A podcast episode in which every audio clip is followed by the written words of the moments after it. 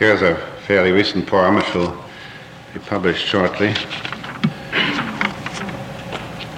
It's called TV Weatherman, and it's dedicated to Percy Saltzman.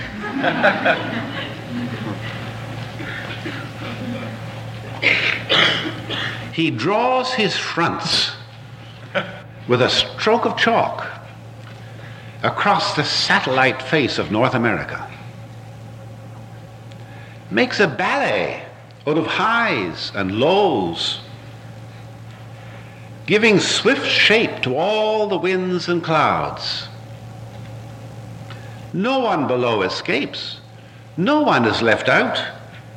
Black ghetto and white suburb, flaming Detroit and fuming Quebec, swept under the onrush of flood rain or snowstorm, or held sweltering in doldrums. A heat wave chorus in a thousand mile curve sweeps upstage from California, led by a spin of tornadoes. While in the wings of Hudson Bay, a band of cold furies is poised to wreak vengeance on the orange groves of Florida.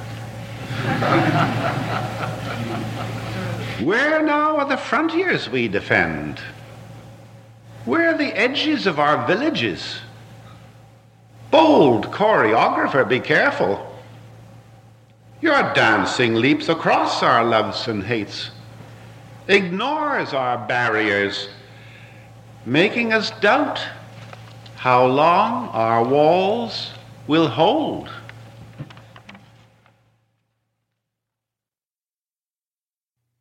Welcome, friends. This is James Corbett of CorbettReport.com. You are tuned into the Film, Literature, and the New World Order podcast for the month of June 2016. And whether you know it or not, you were just listening to the tones of F.R. Scott. That's Francis or Frank Reginald Scott, the Canadian poet of the 20th century, born in Quebec City in 1899, passed away in 1985, and that was TV Weatherman, which is, I think, a nice entree into the conversation for today's podcast, which, although it is the 36th edition of the FLNWO series, it is the first to deal specifically with the nexus of poetry and politics. So I thought a nice entree would be the works of F.R. Scott, and a nice entree into that entree is TV Weatherman, which exemplifies what I think the best poetry, or political poetry at any rate, can do, which is take our everyday perceptions and understandings of the political order and turn them on their head, exactly as TV Weatherman does. These geopolitical boundaries and lines that we imagine are truly lines on a map, i.e., the satellite uh, face of North America. And the storm fronts that blow across one prairie will blow up across the plains and uh, across the mountains and across the lakes and across all of the, the geography out there. Uh, it's a good way, I think, of wrenching ourselves from our everyday understanding of the political order and what it means into a more uh, natural understanding of the world and one that questions these borders that we put up in our minds. So I thought that was a nice way of starting today's conversation and starting to see how poetry can interrogate and uh, overturn some of our perceptions. Now, let's get into F.R. Scott specifically. As I say, Francis Reginald Scott, born 1899, passed away 1985, but lived a remarkable life in between those dates. Uh, just reading a sample of his biography from the Canadian Poetry Online repository of the University of Toronto Libraries, link in the show notes as always. Uh, F.R. Scott was uh, studying law in, at McGill University from 1924 until 1926, and after his graduation, he was called to the bar in 1927 and then returned to McGill to teach in 1928. Um, by 1961, he had become Dean of Law and then retired from McGill in 1968. In 1952, he was technical aid representative for the United Nations in Burma, and from 1963 to 1971, a member of the Royal Commission on Bilingualism and Biculturalism. Scott, who has contributed equally to Canadian law, literature, and politics in both official languages of Canada, was elected to the Royal Society of Canada in 1947, awarded the Lorne Pierce Medal for Distinguished Service to Canadian Literature in 1962, received a Molson Prize for Outstanding Achievement in the Arts, the Humanities, and the Social Sciences in 1967. His career as an interpreter of Quebec poetry culminated with a Canada Council Translation Prize for poems of French Canada in 1977. His work as a social philosopher with a Governor General's Award for essays on the Constitution, aspects of Canadian law and politics in 1977, and his life as a poet with a Governor General's Award for the collected poems of F.R. Scott in 1981.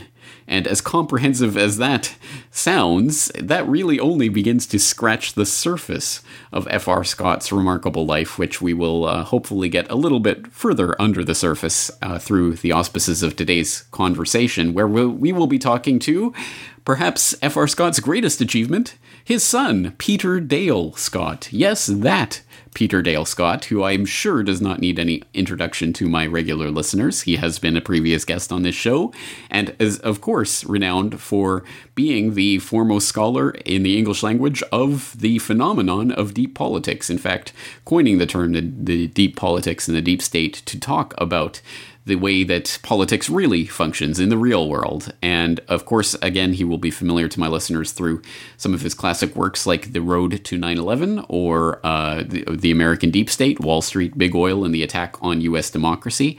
All of that, of course, available at peterdalescott.net. But I'm sure there are at least uh, there's there will be a section of my audience that will be surprised to learn that not only is Peter Dale Scott not American, although he has adopted America as his country, he is Canadian by birth and the son of a major poet slash constitutional lawyer slash scholar slash translator slash uh, diplomat uh, from Canada. Uh, but in fact, Peter Dale Scott is himself a poet having written Coming to Jakarta, who uh, no less a personage than former poet laureate Robert Hass called the most important political poem to appear in the English language in a very long time. High words of praise indeed. So, someone who will obviously, I think, be a good uh, starting point for our conversation about poetry and politics, and probably well positioned to talk about his father, F.R. Scott. And unfortunately, in a travesty of historical proportions, the gods of Skype did not fa- uh, smile favorably upon our conversation, and unfortunately, it has, well, not been lost to the digital ether, but that conversation is not usable as a episode of this podcast. Now, here's what I'm going to do. I'm going to put up the raw and unedited audio of my conversation with Peter Dale Scott as a download. You can go to the Corbett, uh, CorbettReport.com, specifically the show notes for FLNW number 36, and you can download that conversation and listen to it. But I have to warn you that our con- our connection was not good, so there were repeated and constant and dis- distracting dropouts uh, from Peter's audio. So you can listen to it and you can piece it together, but it does not make for an enjoyable listening experience. So hopefully that will provide something for scholars of a future era. But today we'll just have to make do with the bits and pieces of that conversation, which we can salvage along with my commentary. So let's start with just a section of that interview where I started by asking Peter Dale Scott about his father and his father's influence on his life and his early development. Yes, but it's ironic that uh, I, in my early life, I, I had this idea that the one thing I really wanted to do was to do something that was different from my father. And what I so that's why I became a diplomat. He was never a diplomat that didn't work out very well for me. I didn't belong inside the government.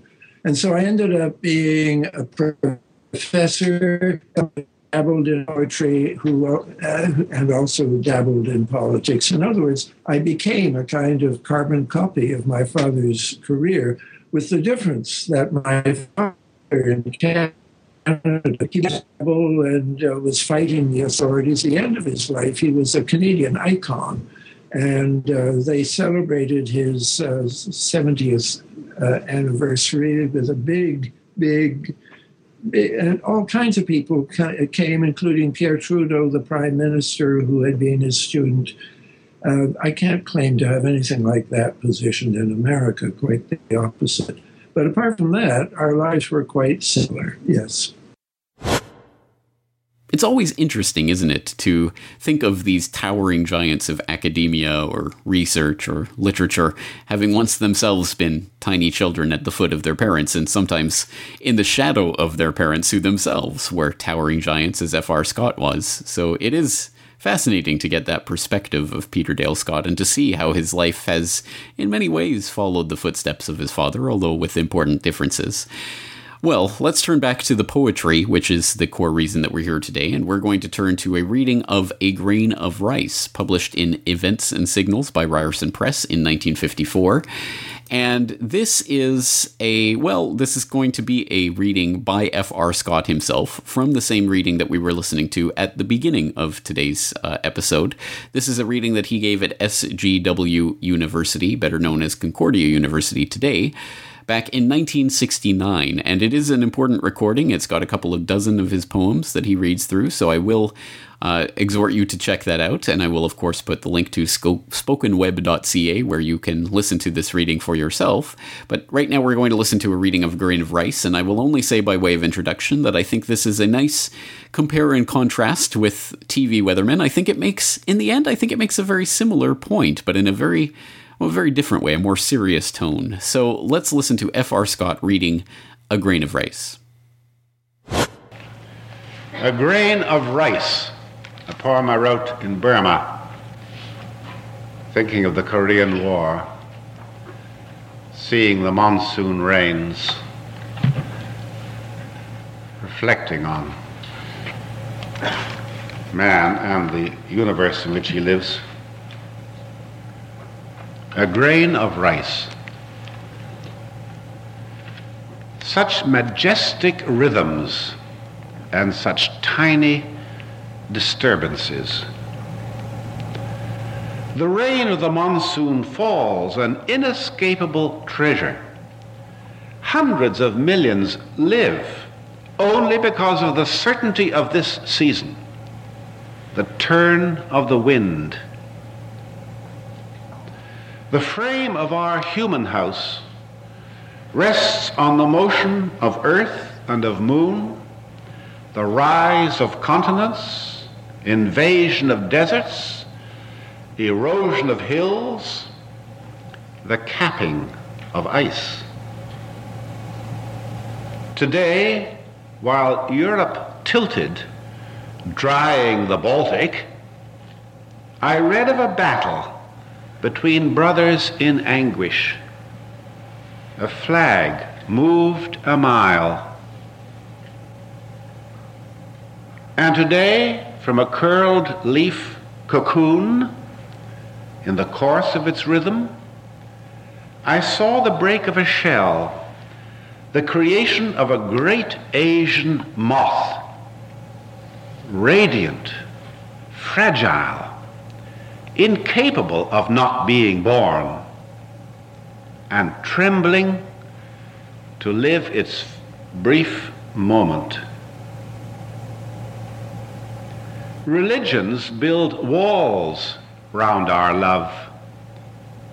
And science is equal of truth and of error.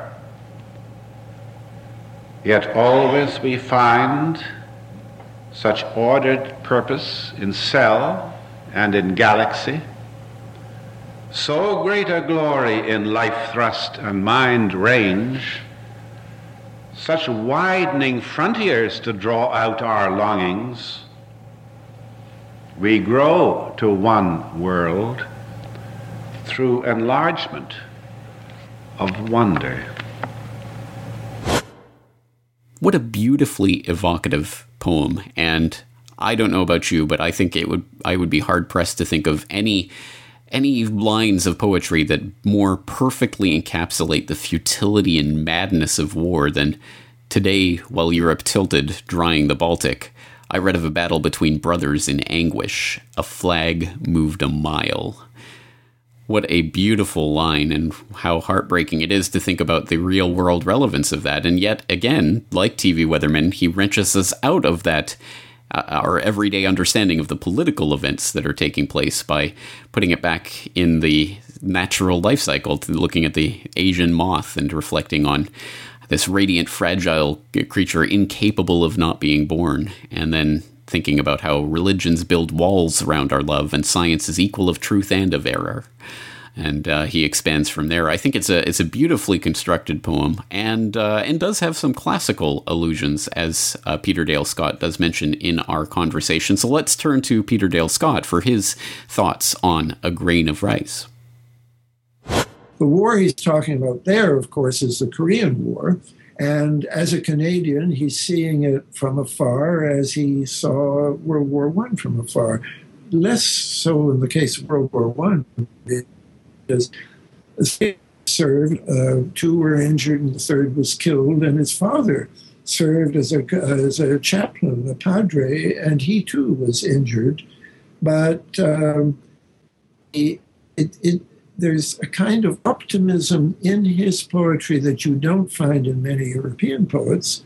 Uh, I would contrast him with Czesław Miłosz, for example, who described himself really as a Manichaean because he had seen such horrors in war. My father was never exposed to that kind of uh, shock from war, and the result was he had uh, an abiding optimism that we uh, reason and law will make for a better order. Uh, I consider a, a, grain of rice to be not only formal, but to even uh, reflect a certain reading of Horace, because the first, uh, uh, there are three stanzas here which are completely Horatian. You have three longest lines, and then you end with a phrase like the turn of the wind, the cap of ice, a flag moved a mile to live its brief moment. Those are Adonics. That's a Greek classical meter that was used in Latin as well. And it, it's not often that my father reflects classical poetry, but he does in this one. He's a very much, I think, always a melder of the old and the new, uh, the uh, conservative and the radical in some ways, he was quite conservative too. So. Well, I hope we're starting to get an idea of the type of thinker and person that F.R. Scott was. As Peter Dale Scott points out, his father was always a melder of the old and the new, the radical and the conservative, always looking for that middle path and the third way. And that does give us some sort of insight into how to approach his work and his poetry, but we're going to take a very different tr- tack now with a very different style of poetry that he was also known for his satires, including his very political satires. We're going to talk about a poem that caught my eye immediately when I started looking into F.R. Scott's work WLMK for initials that will have a lot of resonance for Canadians, but perhaps not for anyone else in the crowd. So, for those in the crowd who do not know who William Lyon Mackenzie King was, I asked Peter Dale Scott to explain. He had a dramatic background. His grandfather had been a revolutionary in the early 19th century, William Lyon Mackenzie, who's a name in Canadian history but uh, William Lyon Mackenzie King, I think, worked for uh, John D. before he came back and uh, became the leader of the Liberal Party for 29 years. For 27 years, he was engaged in Canadian politics, and for 22 of those 27 years, he was the prime minister. There's been no other prime minister except maybe the first um, Sir John Macdonald, who came close to that kind of tension the political system until in 1948 he was getting very old. And then in 1950 he died, and my father wrote this poem. And um, but this is what he had to say about Mackenzie King. And yes, although that clip seems to indicate that Peter Dale Scott is about to read the poem to us, I am afraid that that recitation too is lost in the sands of time, as unfortunately that part of the interview was basically unlistenable with significant dropouts. So, Although it would be amazing to have uh, the ability to present to you Peter Dale Scott reading his father's own poem, you're going to have to settle for James Corbett reading it. This is WLMK by F.R. Scott. How shall we speak of Canada, Mackenzie King dead? The mother's boy in the lonely room with his dog, his medium, and his ruins. He blunted us. We had no shape, because he never took sides, and no sides, because he never allowed them to take shape. He skillfully avoided what was wrong, without saying what was right, and never let his on the one hand know what his on the other hand was doing. The height of his ambition was to pile a parliamentary committee on a royal commission to have conscription if necessary, but not necessarily conscription. To let Parliament decide. Later. Postpone, postpone, abstain. Only one thread was certain. After World War I, business as usual. After World War II, orderly decontrol. Always, he led us back to where we were before. He seemed to be in the center because we had no center, no vision to pierce the smokescreen of his politics. Truly, he will be remembered whenever men honor ingenuity, ambiguity, inactivity, and political longevity. Let us raise up a temple to the cult of mediocrity. Do nothing by halves, which can be done by quarters. All right, an excellent, an excellent closing line there, and what a wonderful, wonderful uh, poem that conveys completely in its uh, choice of words and the way that it unfolds what the speaker thinks about its subject and the the satire, the, the the, the the sarcasm, the derision positively drips off of F.R. Scott's pen, or at least it seems to. That's certainly the way that I read it, and I think there is obviously that element to this poem, and that's obviously how it is uh, normally portrayed, being collected, for example, in a collection called The Eye of the Needle Satires, Sorties, and Sundries. It is clearly seen in that satirical vein. But interestingly, as Peter Dale Scott went on to say in our conversation, although there clearly is the satirical side to this poem, that's not the only side to this poem, and in fact, there is a way in which F.R. Scott was not merely brushing aside WLMK and his legacy, but in some ways recognizing that he was quintessentially Canadian.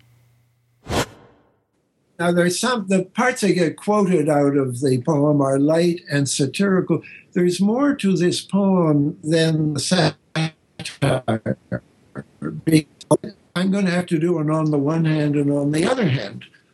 It's it's he's not just saying Canada would have been much better if we had had a Roosevelt say a Mackenzie King. He believed that, but on the other hand, he I think really believed that Canada had a Mackenzie King as prime minister because it was so divided between East French and English uh, old English and new immigrants that only a Mackenzie King could hold it together. And that's why I think it's there's only one quote, and I drew attention to the fact that it's a quote conscription if necessary, but not necessarily conscription.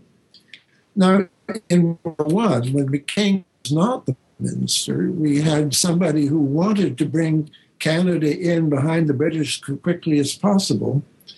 And uh, in Quebec City, where my father was a teenager at the time, the result was a week of rioting in which 60 people were killed. And my father lived in the rectory of his grand his father, the the uh, the, the, the, the chaplain and the in charge of St. Matthew's rector, church, and from the rectory he could look down and see the smoke and the shooting, and that my mother always said explained my father became a lawyer and believed in law. And in World War II, nobody wanted to see that happen again. And so if there was ever an example of Mackenzie King's politics, it's the way he finessed the conscription issue. They did it right away, and he said, "Well, we'll have conscription, but nobody will have to go overseas." And the next thing was, well, they can fight in the Aleutians. And they actually did go to the Aleutians, and that was luckily for his kind of politics. The, the Japanese had already withdrawn from the Aleutians, so there were no casualties in the Aleutians. And then with D Day, there was tremendous pressure. And so in 1944, which is almost the end of the war, we finally had a conscription in which people went over to Europe and I think only 700 of the conscripts were actually in active duty in the front line. And I think my father didn't disapprove of that. I think he was very glad we didn't have a repeat of the riots. So, uh, under the surface, which is a you know a satir- satirical takedown of King, is a recognition that Canada is no accident that somebody like King was its prime minister for, for 22 years. My apologies once again for the poor audio quality, but I trust that you get the picture that Peter Dale Scott was painting there of his father's uh, stance when it came to William Lyon Mackenzie King. That it wasn't just that King was some inept and completely useless political figure. No, the very reason that he was able to maintain power in Canada for so long is because that was the kind of person Canadians gravitated to, and that was the kind of person that they wanted at the helm, so to speak, during those very turbulent times. And so there is something to be said about the Canadian character itself as embodied in King and as encapsulated slash satirized slash exposed in F.R. Scott's WLMK.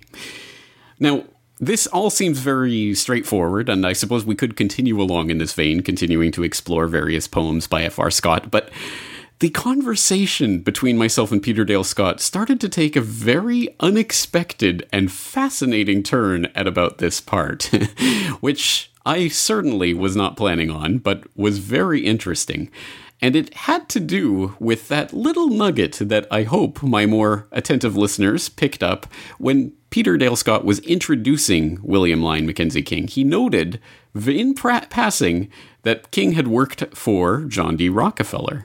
And I thought that was interesting, so I wanted to follow up on that. And so I did point out, as you can find from, for example, Wikipedia on William Lyon Mackenzie King, in June 1914, John D. Rockefeller Jr. hired him, King, at the Rockefeller Foundation in New York City to head its new Department of Industrial Research. It paid $12,000 per year compared to the meager $2,500 per year the Liberal Party was paying. He worked for the foundation until 1918, forming a close working association and friendship with Rockefeller advising him through the turbulent period of the 1914 strike and Ludlow massacre at a family owned coal company in Colorado, which subsequently set the stage for a new era in labor management in America. King became one of the earliest expert practitioners in the emerging field of industrial relations very interesting. I think you'll agree. And so, obviously, this is something that I wanted to follow up on and start to at least broach the topic with the foremost scholar and researcher of deep politics in the deep state in America, in North America, in the world, and to ask him about the connection between deep politics and Canada and poetry and his father's poetry. And when we started exploring in that vein, Peter Dale Scott, he explained, for example, some of the deep political connections in Canada and how they tie into the, the type of story that he tells about the American deep state. For example, the Bronfman family and making their fortune through uh, bootlegging and into America during the Prohibition era and things of that sort.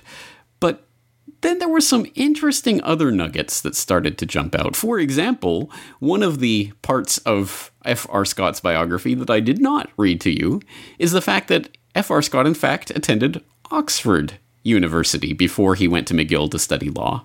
And he was at Oxford on a Rhodes Scholarship, which, of course, will be familiar to listeners of the Corbett Report as the scholarship founded by Cecil Rhodes as part of his furtherance of the agenda that was exposed by Carroll Quigley in Tragedy and Hope and other works uh, that he, he wrote.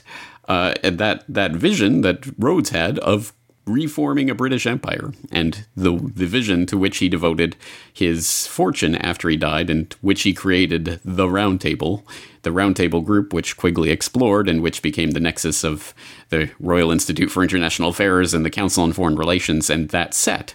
And so, well, Rhodes scholars have to at least raise an eyebrow amongst the switched on set who know something about deep politics. So I thought that would be a very interesting connection to raise to Peter Dale Scott about his own father. And it was at that point that Peter Dale Scott volunteered some other interesting pieces of information about his father. For example, his father wrote for Foreign Affairs, the publication of the Council on Foreign Relations. And he was also a member of the Institute for Pacific Relations, an organization which, again, observant and attentive listeners of the Corbett Report will be familiar with. The IPR, the Institute for Pacific Relations. What is this group? Why was it important, and why have we never heard of it in uh, in terms of what it was uh, what was uncovered about it during Senate investigations?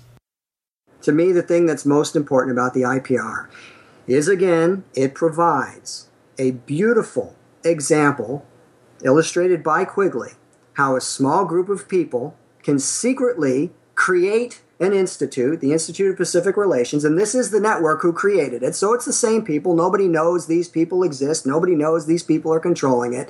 But still, they create this institute that essentially controls Far East policy for the United States, specifically with regard to China is, is where the, most of the uh, you know the the problem uh, was uh, most of the issues with regard to the Senate investigations and everything else. There were a lot of people very disturbed about how this small group was able to affect the policy toward China. But but anyway, that's what kind of prompted a lot of it. But the real key here, the thing that's so important about it, is the fact that he goes step by step through the process of how they're able to control if, if you want to be a specialist, so like this is what you want to be as a specialist on the Far East, well, guess what? If you want your work to be published, if you want to have some kind of academic position granted to you, if you want to have a job and be paid, if you want positions in the State Department, then you have to follow this line, this this uh, this line established by the IPR. Because if you don't, you will not get anywhere. So, by controlling the flow of funds and controlling the consensus, which they created behind the scenes secretly without anybody knowing it, the network was able to completely guide the, the nation's foreign policy with regard to the Far East. And that, again, sounds like something that most people would think is a complete conspiracy theory. How can, how can this be possible that one group would be able to control all of these all of this these great intellectual minds. Well the first thing that you might want to look for when uh, when something is being uh, blasted out through the megaphone of the establishment is look for absolute consensus. Look for absolute consensus because that in and of itself says something about what's going on behind the scenes it is not impossible and the IPR is important because it shows perfectly you want to be published if you want to get grants, if you want career advancement, if you want an academic post or you want to work in the State Department, this handful of people created the institution.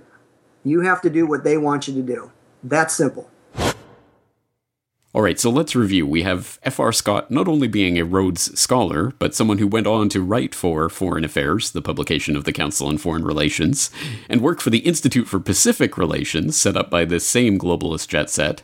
And oh, there was one other little tidbit. Perhaps you caught it when Peter was talking about his father. He noted that one of the illustrious students that uh, Professor F.R. Scott had during his time at McGill was none other than future Prime Minister Pierre Elliott Trudeau.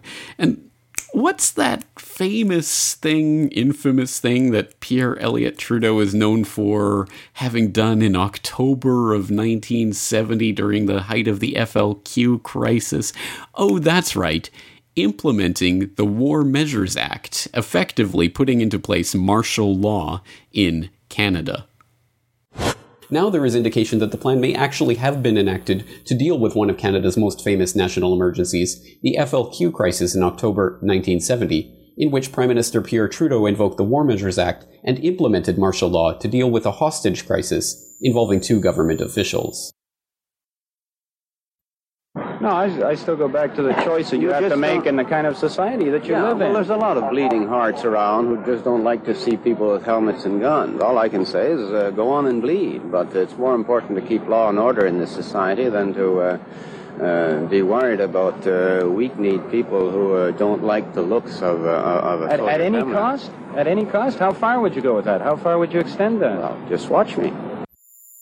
Although long interpreted as insight into Trudeau's hubris, those words may have been more than merely posturing. The records indicate that the Montreal police had only 60 names on their list of FLQ sympathizers when the War Measures Act was invoked. Quebec's provincial police, however, did not think that 60 names sounded like enough. So the RCMP provided hundreds more, and within hours of the War Measures Act implementation, over 500 people were under arrest for supposed association with the FLQ, including many with communist associations in their background, but no link whatsoever to the FLQ. These names are presumed to have been supplied from the PROFUNC list. That's right the implementation of martial law in Canada, troops on the streets rounding up 500 people on the flimsiest of pretenses, all but 62 of them released without even being charged. Yes. And any guesses who advised Pierre Elliott Trudeau to implement the War Measures Act? And uh, Pierre Trudeau was my father's law student uh, was now the prime minister, he came down to Montreal said to my father, What do we do? And my father said, Invoke the War Measures Act. They created a suspension of law, rather like what happened after this country, except that in the case of Canada, it only lasted for a very few days. And in America, I'm afraid the suspension of law is still there. Um, but and my father, who had always been a civil libertarian, uh, some people said, How could he have said that to Pierre Trudeau? My mother, my mother, because my mother, the, immediately they rounded up almost 500 French Canadian intellectuals, uh, poets. Uh, my father knew some of them, my mother knew more of them. And uh, she, uh, all she could think of to something like the conscription riots of 1916. And I think that's true. He did not want to see that.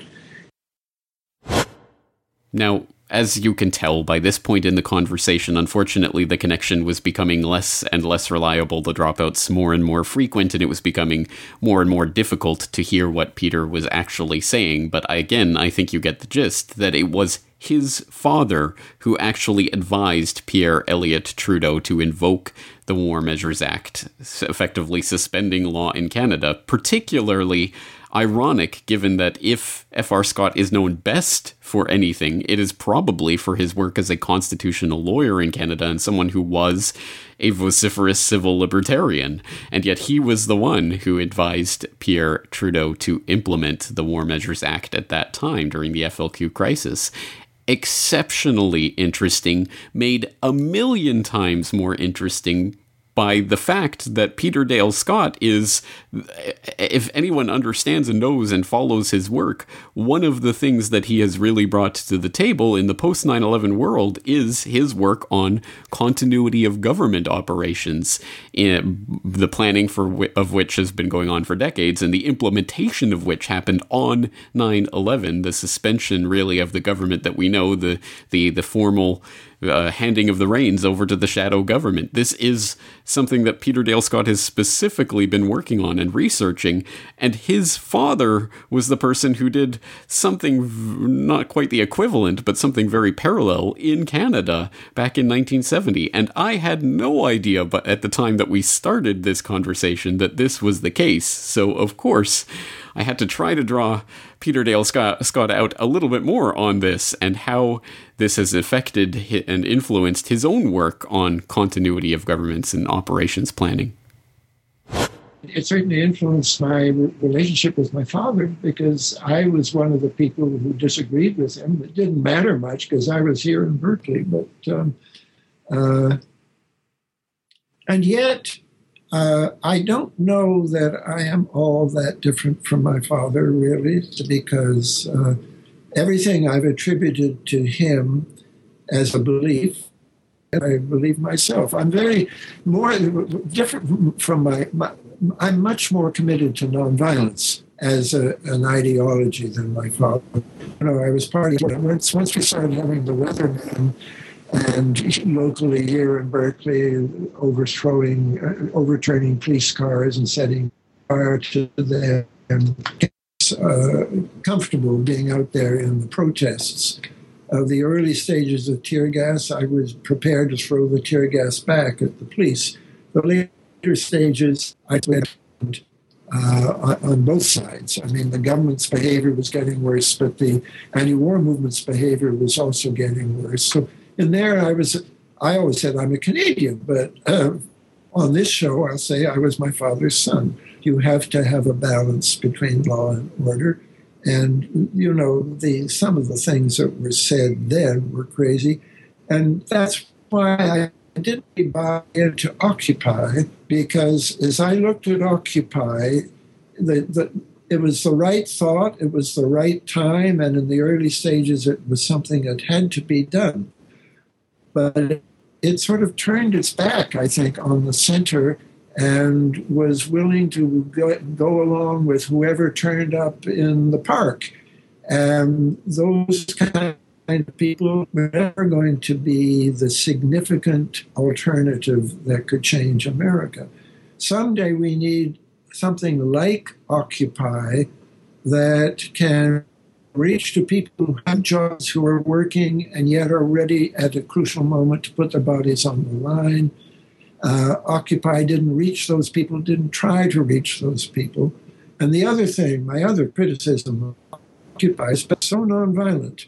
I feel you have to have leadership in a movement, and you have to have leadership which imposes a discipline of nonviolence, which it can enforce with monitors. I, I was never arrested in the anti movement. I was a monitor over and over and over again. And um, I believe that there is a very fruitful tradition because of the Vietnam War is active now all over the world. You have uh, peace uh, peace enforcers of various descriptions working.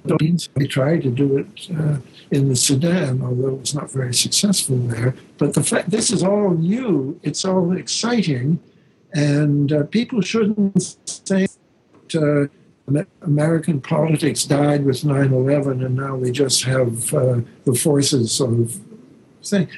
There, you'll never again see an to get well organized to stop that, nip that in the bud. You have to organize differently. All I can say is there are people who are thinking about these problems and they're doing it. So I, like my father, am an optimist. Uh, I'm, I can not say I'm an optimist every day of the week, but um, I, you know, if you chart the American history, the, the, the Vietnam War, war movement, there had never been anything like it before. And uh, the Iraq anti war movement, it failed to stop the war, but come together quite quickly and create a powerful movement are still there. And uh, I want to see the same kind of orderly movement towards a violent revolution all right, my my sincere apologies once again for the lack of audio quality there. Unfortunately, as I say, the connection was getting worse and worse as the call went on, so towards the end it was very difficult to hear much of what Peter was saying, but again, I include that there for the record and for posterity and obviously there is a very, very rich vein to be explored there with Peter Dale Scott. So let me take this opportunity to advise any of my listeners in California or who can make it to Berkeley if you had the opportunity to interview Peter in person. I know that he's interested in talking about this, and I think there's obviously more that can and should be said about these very interesting connections between the foremost scholar of deep politics in the world, I would say, and his father, who seemed to be involved in, to some extent in deep politics in the early 20th century in Canada. That's a fascinating connection, and it, it, it relates directly to both of their works and their poetry, I think. So, again, very interesting and something that needs to be explored further. So that leaves us in an interesting position. I think when it comes to the comments section of this edition of Film Literature in the New World Order, I hope you will join me in the comments at corbettreport.com. There's a few different things we could be discussing there. First of all, of course, if there is anyone who has read F.R. Scott's poetry before or is coming to it for the first time and would like to leave your thoughts on his poetry, of course, that is welcomed and encouraged. Secondly, for anyone who is familiar with Peter Dale Scott's own poetry, if you want to leave any thoughts, or ideas about uh, coming to Jakarta, and uh, or if you just want to use this opportunity to explore the website, I'm going to include it in the show notes for this FLNWO podcast. Where uh, his, uh, Peter Dale Scott and his student put together a fascinating uh, exploration of that entire poem that includes Peter Dale Scott reading it out section by section and then analyzing each section as they go and talking about the writing of that poem. So that's an excellent and interesting study guide, and obviously that's something that could be a candidate for a future edition of this series. So if anyone wants to pre jump the gun on that and uh, start uh, commenting on that, they're more than welcome. And of course, the third order of business would be to talk about this deep state connection and the deep politics of F.R. Scott and how that relates to Peter Dale Scott. And I suppose the the obvious knee jerk thing would be to say, well, obviously this means Peter Dale Scott is a limited hangout psyop and he's controlled and look at his family connections. But I think this really does raise some very interesting connect questions about the nature of the deep state and that it is not so cartoonish a facade as we sometimes portray it as, where everyone who is involved in any way with any of these organizations is 100% an evil minded globalist who wants to conquer the world. Perhaps there is some nuance to that story, and a couple of the questions that we could posit here. Firstly, does everyone who is involved in all of these various organizations are they consciously and actively aware of the agenda that they're serving or are can they be unwitting pawns who may uh, have points of accord with certain ideologies? Or, or secondly, does our view of what the deep state and its aims are change uh, over time, not only just as our own personal understanding changes, but as that deep polit- political uh, organization and structure starts to change and morph and grow stronger? Uh, uh just as an example, you might look at the subhead of uh, Peter Dale Scott's most recent uh, nonfiction work, Dallas 63, the first deep state revolt against the White House. Well, if the first deep state revolt against the White House was in 1963, then people living and working and and acting before 1963 might not have had an idea of exactly how maleficent the the deep state really could be and these organizations that they were working for. Uh, again, I'm just throwing these out there. I want people to to think about this and to and uh, what does these what do these connections mean?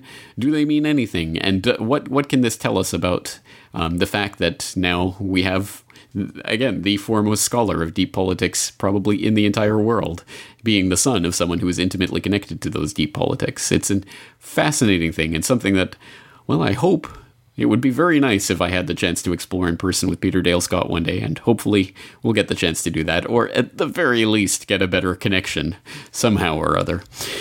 But I'm going to have to leave it there for today. Those that's where we're going to leave it on that very strange note. Um, again, this took a very unexpected turn, but you never know what you're going to find when you start scratching the surface of these deep political uh, events, and even when you start scratching it seemingly unrelated areas like poetry. So hopefully there will be more poetry in the future of film literature in the New World Order. And as is our custom here, towards the end of every podcast, we turn back to the comments of the previous episode to read through them. And you might remember that in episode 35 of this podcast on Upton Sinclair's The Jungle, I did ask people about examples of something like The Jungle that led very specifically, a work of fiction that led very specifically to tangible and concrete real world actions uh, in in the real world. Um, in the jungle's case, as I went through in that podcast, it led to the creation uh, ultimately of the what became the federal, uh, the sorry, the Food and Drug Ad- Administration, and uh, to the uh, the meat inspection laws that were passed in the wake of that book. And as I noted at the time, JFK led directly to the uh, uh, the Assassination Records Review Board, which uncovered Operation Northwoods. Those were two examples I threw out. There were some other examples of people uh, in the uh, comment section throwing out ideas, uh, such as P. Kokesh uh, throwing out Sophie's Choice or The Diary of Anne Frank. we had Cat uh, suggesting China Syndrome, Silk- Silkwood, Erin Brockovich, The Insider, and It's a Wonderful Life and uh, Steebs talking about Top Gun and how Top Gun affected military recruitment. That's actually a really good example. Um, we had a, a, interesting back and forth between uh, uh, Philip and Mark KP in the comment section about uh, labor labor unionization and uh, and how that Im- uh, impacts on what uh, Sinclair was writing about. And we had a very interesting a comment from Voltaic Dude that reads in part uh, One should sort out the various mixed up issues here business principles, food aesthetics, food safety, political realities. Business principles revolve around honest, full disclosure. Beef should be beef. Should that exclude miscellaneous beef parts? It should definitely exclude horse meat.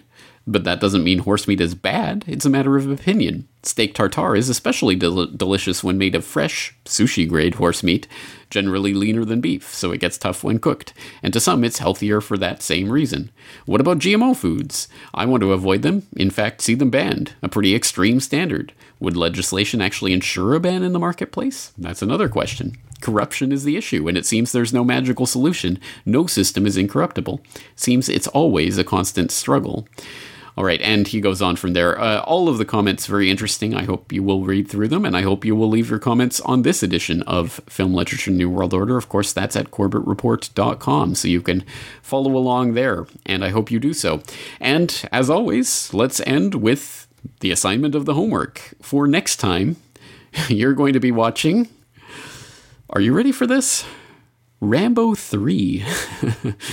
Have fun, folks, and I'll see you next month. But before I go, we'll end today. I'll turn it up back, the microphone back over to F.R. Scott for another reading uh, from S- SGW University back in 1969 of a poem that I thought was, well, particularly well written, and I don't have much to add to it or to say about it. I'm just going to end with F.R. Scott. That does it for this month. Thanks for tuning in. Talk to you again soon.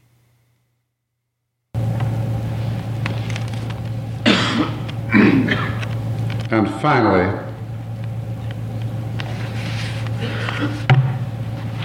a poem called À l'ange avant-gardien.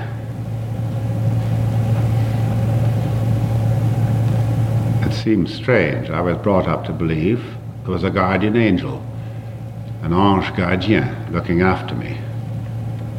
So you felt a little more secure. As you know, there are several places in this province called L'Ange Gardien. so then I thought of the avant, the L'Ange Avant Gardien. Well, Stevens had the necessary angel, which to him was reality. Many people have angels. But this challenging avant garde angel always asking you to be in the avant garde seems to me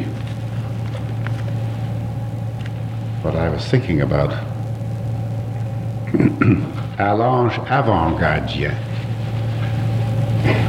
We must leave the handrails and the Ariadne threads, the psychiatrists, and all the apron strings, and take a whole new country for our own. Of course, we are neurotic. We are everything. Guilt is the backstage of our innocent play. To us, normal and abnormal are two sides of a road we shall not fare too well on this journey. Our food and shelter are not easy to find. In the Salon des Refusés, the little mags of our friends. But it is you, rebellious angel, you we trust, astride the cultures, feet planted in heaven and hell. You guard the making, never what's made and paid.